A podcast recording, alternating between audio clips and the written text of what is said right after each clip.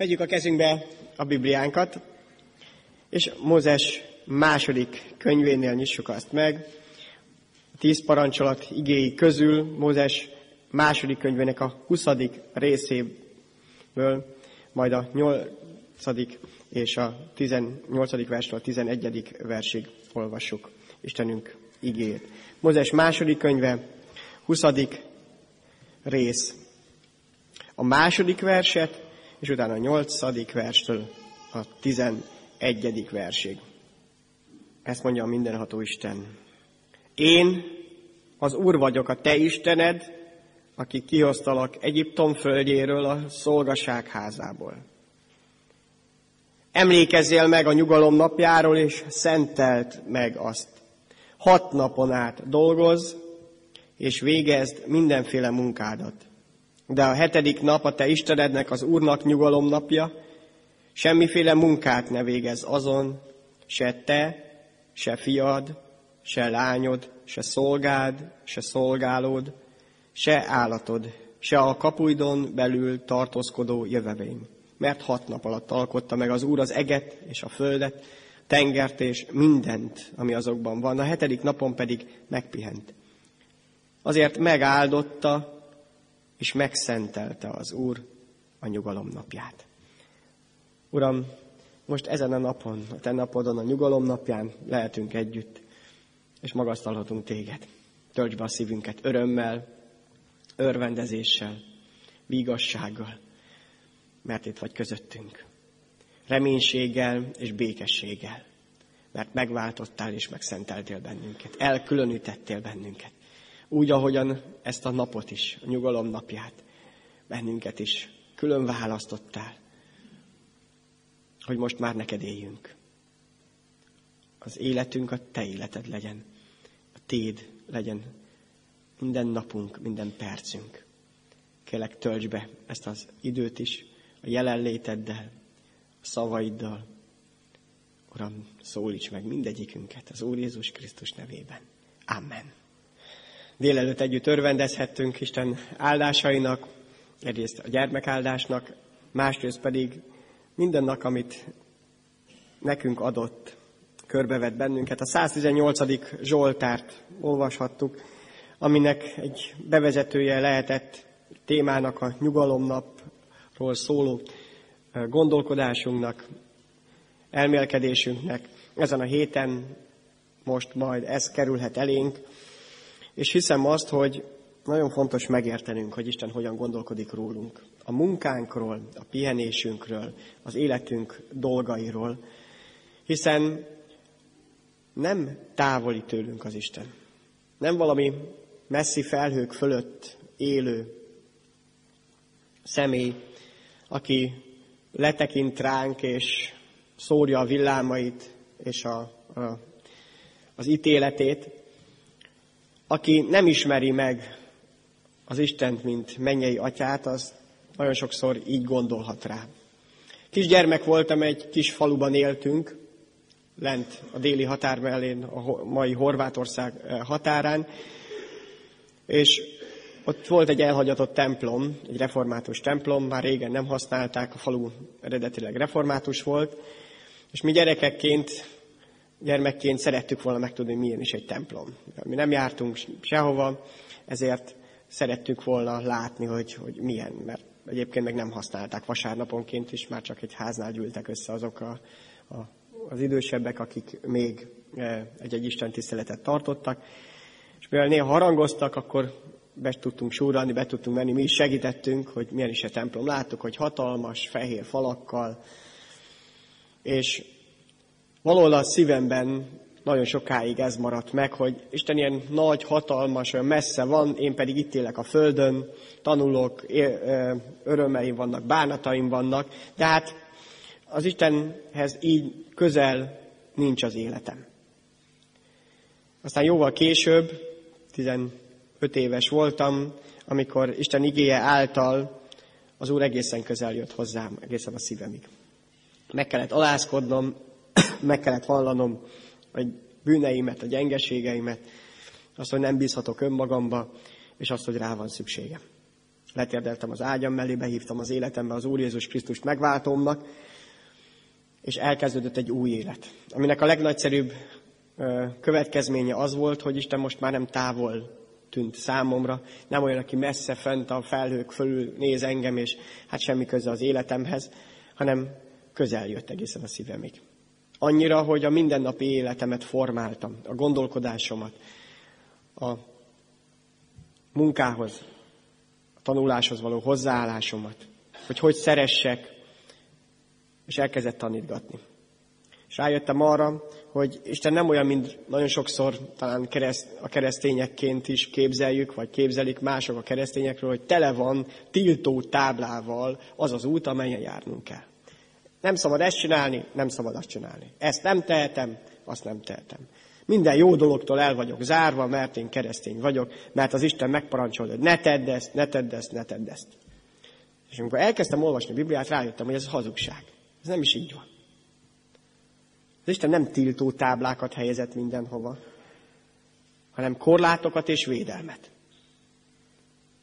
Azért, hogy az életemet megmentse. És minden egyes parancsa nem egy tiltás, hanem egy felhívás arra, hogy hogyan éljek. Mert amikor valamire azt mondta, hogy ne tedd ezt, akkor emellett azt is mondta, hogy mit tegyek. Nem elvenni akar tőlem az Isten, hanem adni. Nem eltiltani valamitől, hanem megmutatni azt, hogy mire hívott el. Mivel szeretné betölteni az életemet. Nem hiány szeretne az Isten az életemben, hogy valami nem lehet, amit mások megtehetnek, hanem betölteni azzal, hogy mi az az igazi érték, amitől az életemben békesség, öröm és biztonság lehet. Olyan, amit egyedül ő tud megadni. És rájöhettem arra az Isten igéje által, hogy az életemnek minden dolgában tud tanácsolni, vezetni, segíteni. A családomban, a, abban, hogy ki legyen a párom, az, hogy hogyan neveljem a gyermekeimet. Lehet, hogy nem tudom mindent beteljesíteni, de neki van vezetése, van tanácsa. Nem eltiltani akar, hanem betölteni az életemet. Ahogy Jézus Krisztus mondta, hogy ő is a törvényt nem eltörölni szeretné, hanem betölteni. Az Isten lelkével és szellemével. Nagy becsapás, amikor keresztényként is, törvényekként élem meg azt, hogy az Isten mit adott elém amikor nem látom mögötte az élő és szerető Istent. Amikor csak elvárásokat látok. Hogy mit vár el tőlem a gyülekezet, hogy kell viselkednem, hogy kell ezt tennem, hogy kell azt tennem. Nem erre hívott el bennünket az Isten. Hanem arra, hogy neki szolgáljunk. Éljünk. Valódi, szeretetteljes életet éljünk itt a Földön. Ennek egy része az is, hogy megtanulunk bizonyos viselkedési formákat. De nem ez az élet. Az élet az, amikor Istennek átadom magamat, és kész vagyok arra, hogy teljes szívemmel szolgálok neki. És minden dolog, amit az Isten adott, ránk nézve teremtetett. Csodálatos, amikor belepillantunk a teremtésbe. A csillagok, a nap, a hold azért lettek számunkra láthatóak, megteremtve, hogy azok biztosítsák, biztosítsák számunkra az ünnepeket, nappalok, éjszakák, az alvás és az ébredlét ciklusát megadják számunkra. Mert szükségünk van rá. Istennek erre nem volt szüksége. Neki nem kell pihennie, felébrednie, meg elaludnia. Ő folyamatosan ébren van neki, erre nincs szüksége. Nekünk van erre szükségünk. Minden, ami körülvesz bennünket, értünk van. A nyugalom napja is. Olvashatjuk, hogy Isten hat nap után megpihent. Ez nem azt jelenti, hogy elfáradt. Sehol sem olvasok, Isten elfáradt volna. Miben?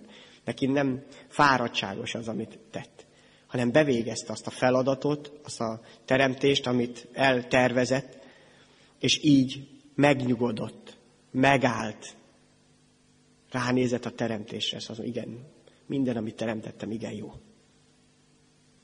Valóan nyugalom napját ezért hozta közel az övéhez. Hogy ez természetes legyen számunkra. Hogy meg tudunk pihenni az alkotó munkánkról, mert egyébként erre teremtett bennünket az Isten. Hogy alkossunk mi is. Mert az ő képére és teremtés, az ő képére lettünk teremtve.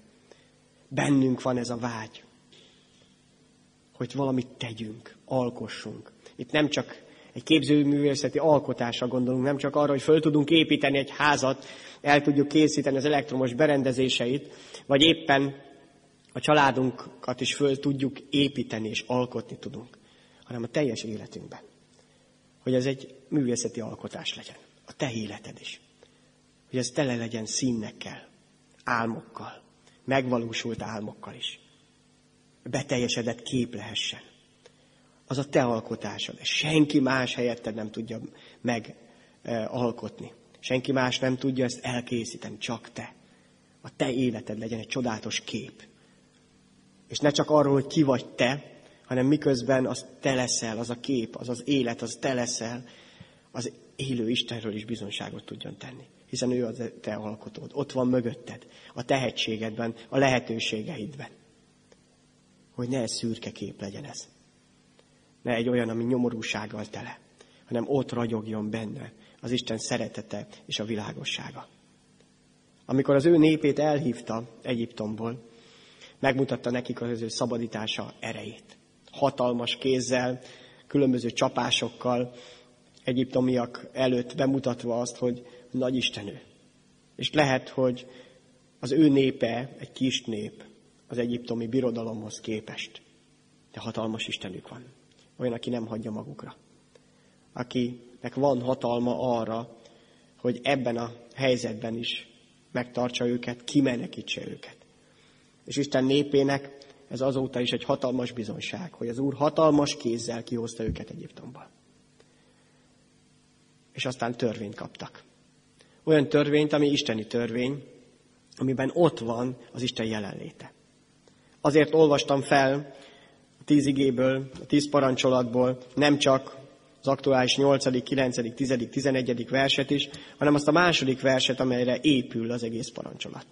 Én az Úr vagyok a te Istened, aki kihoztalak Egyiptom földjéről a szolgaság házából.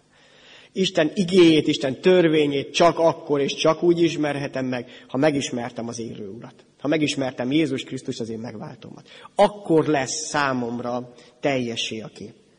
Akkor értem meg azt, hogy Isten elhívott arra, hogy életem legyen, örök életem legyen, vele való életem. Én vagyok az Úr, a te Istened aki, megmenek, aki kimentettelek a halálból. Ezt most Jézus Krisztus mondja nekünk. Én vagyok a te megváltód. Én adtam neked azt a lehetőséget, hogy felnyíljon a szemed, hogy meglásd az Istennek a szeretetét, a kegyelmét, és belekapaszkodjál. Én az Úr vagyok a te Istened. Ezért figyelj most rám. Én mindent megtettem érted. Jézus Krisztus eljött azért, hogy amit én nem tudok megtenni, amire nem volt lehetőségem, hatalma, hogy önmagamat kihúzzam a bűnnek a mocsarából, hogy megmentsem az életemet, hogy a különböző bűnök és vesződések közep, közepette valami világosságot lássak. Eljött, hogy ő megadja számomra. Azért szenvedett, hogy nekem életem legyen. Azért vállalta a Golgotai keresztet, hogy az én bűneimnek a büntetését fölvegye, hogy azt, azzal Isten ne engem kelljen, hogy sújtson.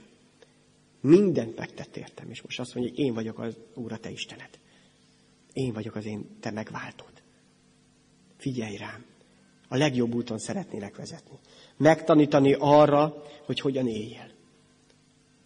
És ennek egy nagyon fontos része a napjainknak a leg hosszabb szakaszában az alvás kivéve munkánkkal töltjük el.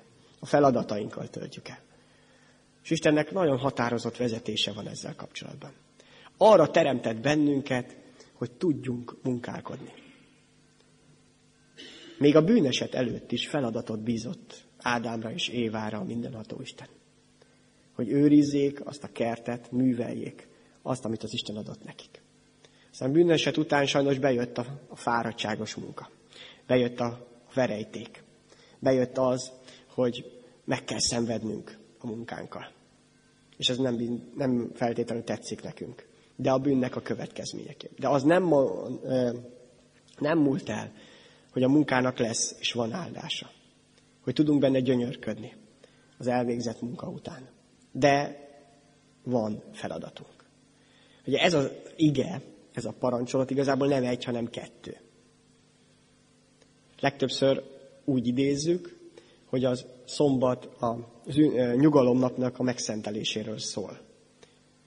De igazából ott van az első parancsolat benne, vagy az első része a parancsolatnak, hat napon át dolgoz.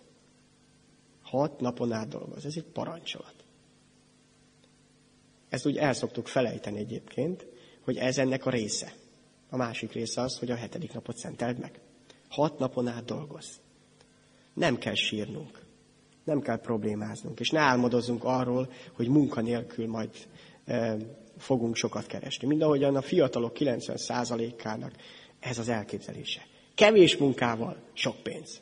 Minél kevesebb munkával, minél több pénz. És lehessen szórakozni hat napon át, és egy napon még dolgozzunk is. Nem erre hívott el bennünket az Isten. Hat napon át dolgoz. És nem csak azért mondta, mert feltétlenül szükségünk van erre. Abban az értelemben, hogy kell a hat nap, hogy a családunkra, önmagunkra gondoskodjunk. Lehet, hogy olyan helyzetben vagy, hogy sokkal többet meg tudsz keresni, sokkal többet van, mint hogy erre szükséged lenne. De az Isten arra hívott el, hogyha megáldott engem, hogy dolgozzak, és itt nem csak az a munkáról van szó, amit a munkahelyemen töltök el, hanem amikor a családban is, a házam körül dolgozok, a feladataimat végzem. Az is a munkámnak a része, hiszen a családunk is egy szolgálat. Az Isten bízta ránk.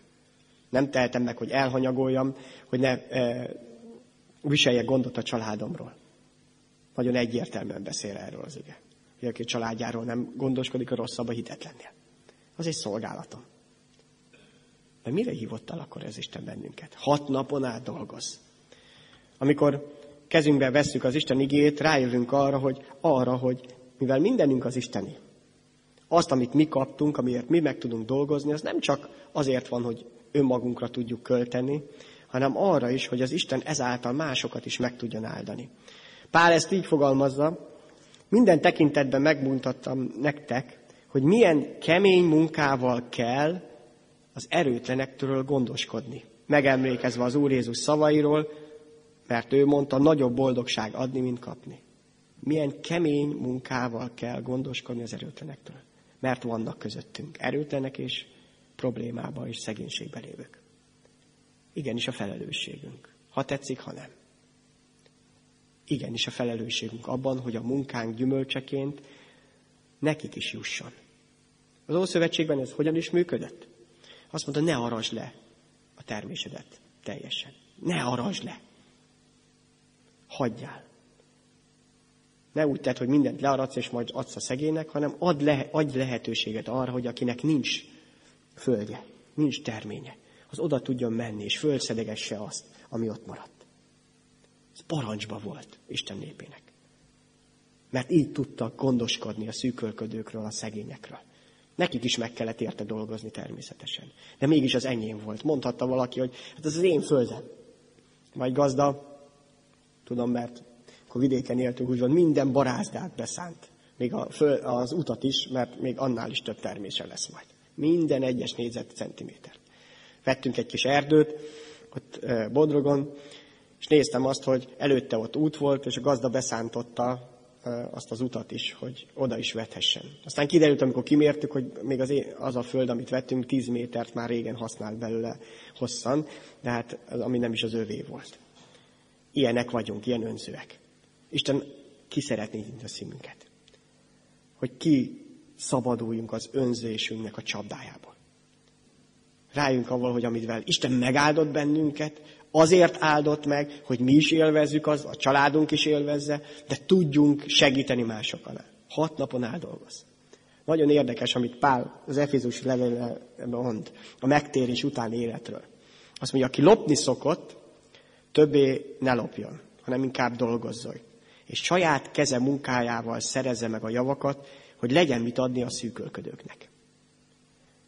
Hát talán nem kell az első részével foglalkozunk. Aki lopott, lopni szokott, többet ne lopjon. Ez a megtérésünkhöz tartozik. Hogy sötétségben éltünk, és Isten elhívott a világosságra. Hogy rájöjjünk arra, hogy nem másokból kell élnünk, másokat kell kihasználnunk, ugye ez a lopás, hanem nekem kell az Isten áldásában élnem. Hogy én tudjak ezután adni. Hogy inkább dolgozzék, és saját kezem munkájával szerezze meg a javakat. Máshol pár elég keményen mondja, hogy aki nem akar dolgozni, az ne is egyék.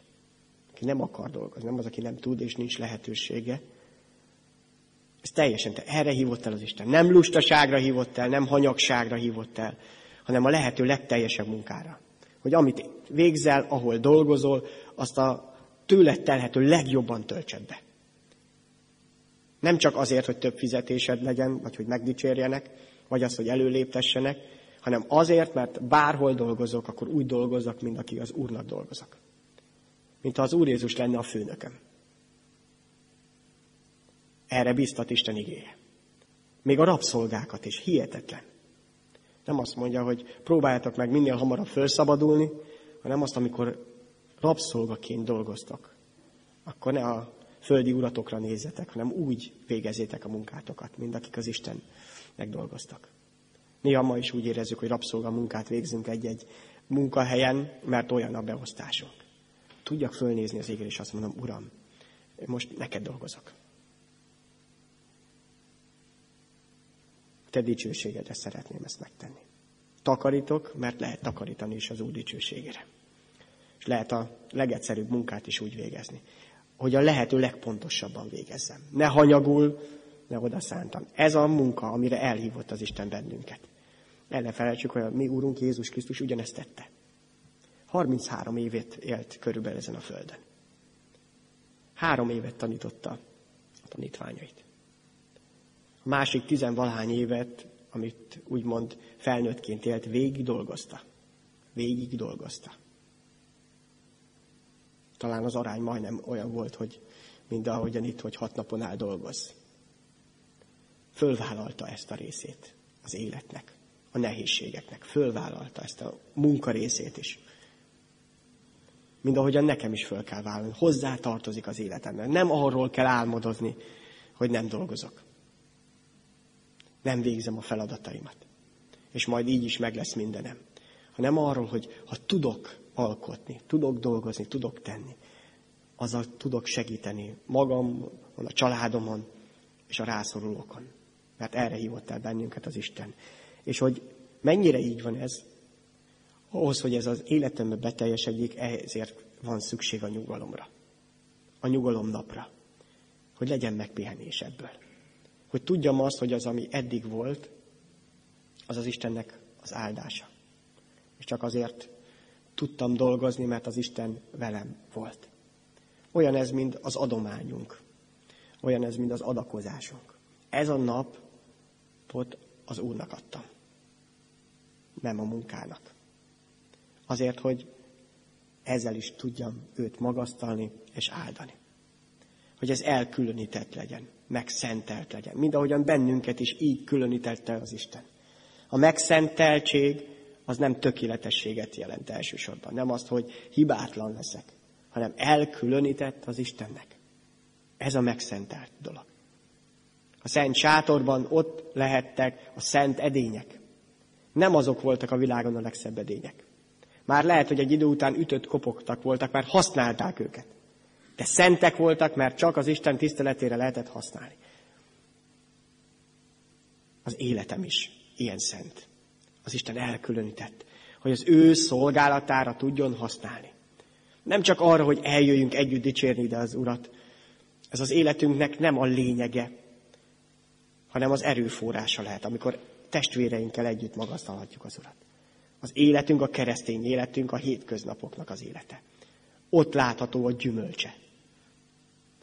Itt tudunk talán föltöltekezni, hiszen az lenne a lényeg, hogy fölkészültek legyünk a szolgálatra. Hogy holnap, meg holnap után, meg azután is a kihívások közepette is gyümölcsöt tudjunk teremni. Akkor is, a jó idő van, meg rossz idő. Arra ne, nincsenek nincs hatásunk, hogy milyen legyen az időjárás. Az sem, hogy a jövő héten hányan fognak fölbosszantani. Milyen nehézségek következnek be. Nincs hatásod rá. Ne azt várt, hogy ne legyenek nehézségek.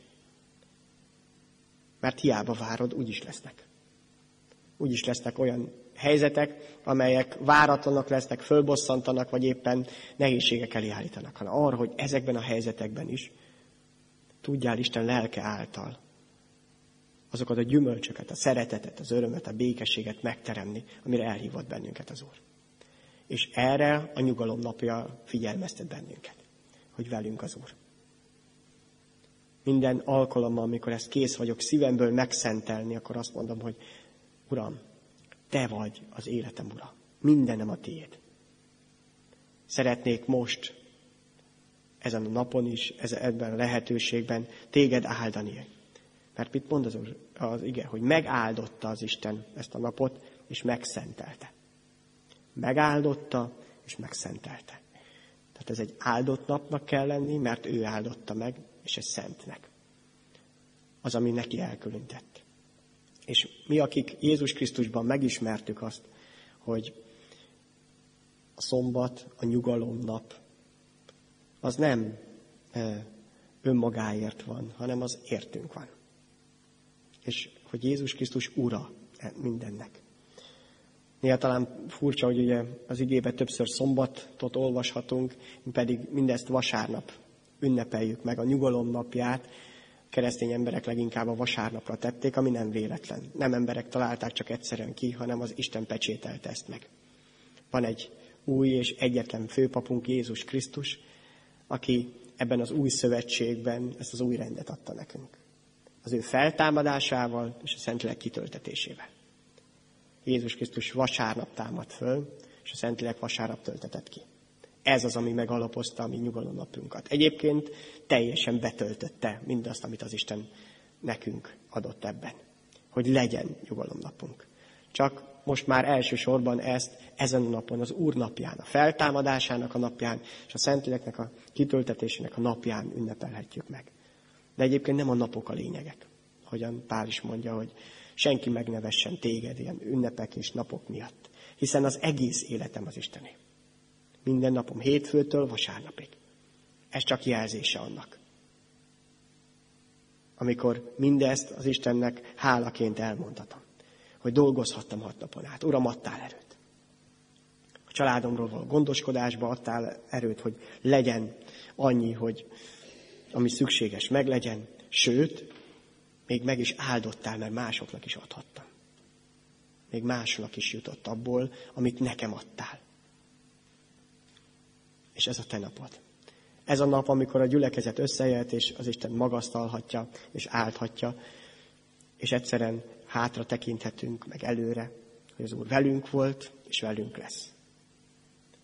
Hogy nem hagyott el bennünket. Hogy az ő szeretete most is hatalmas.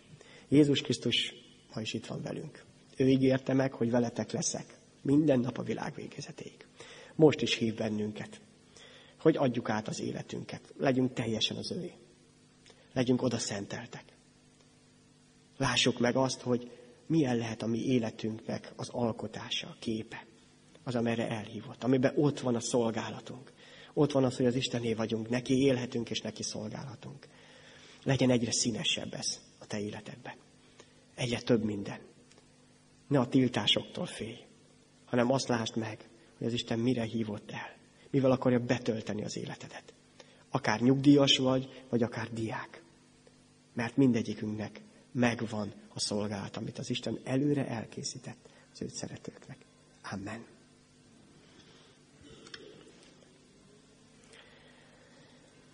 Most énekeljünk egy közös éneket, egy imádság is legyen egyben ez.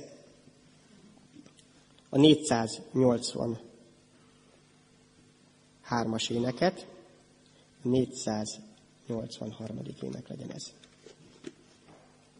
Tégy engem béke követeddél.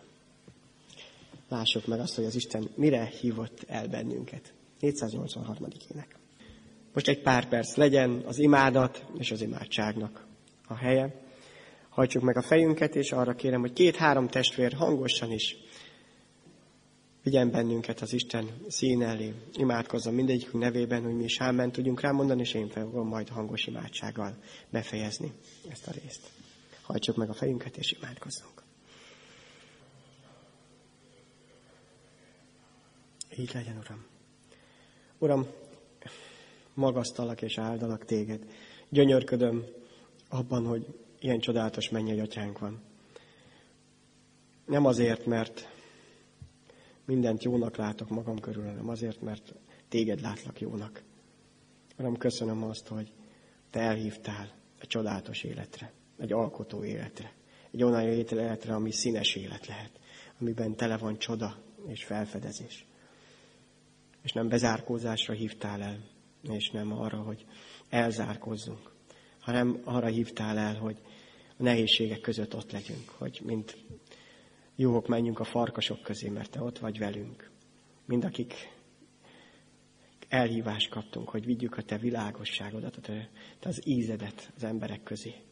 Uram, köszönöm ezt a kiváltságot. Köszönöm a következő hetet, annak minden nehézségeit, a próbatételeit, amin át akarsz vezetni bennünket, hogy megismerjünk téged. Köszönöm a nyugalomnak napját. Köszönöm, hogy testvéreimmel együtt magasztalhatunk téged. És odaszánhatjuk magunkat a feladatainkra és a munkánkra is, de legfőképpen arra, hogy, hogy neked odaszánt, odaszentelt életünk legyen. Kísérj így bennünket, és áld meg az Úr Jézus Krisztus nevében. Amen.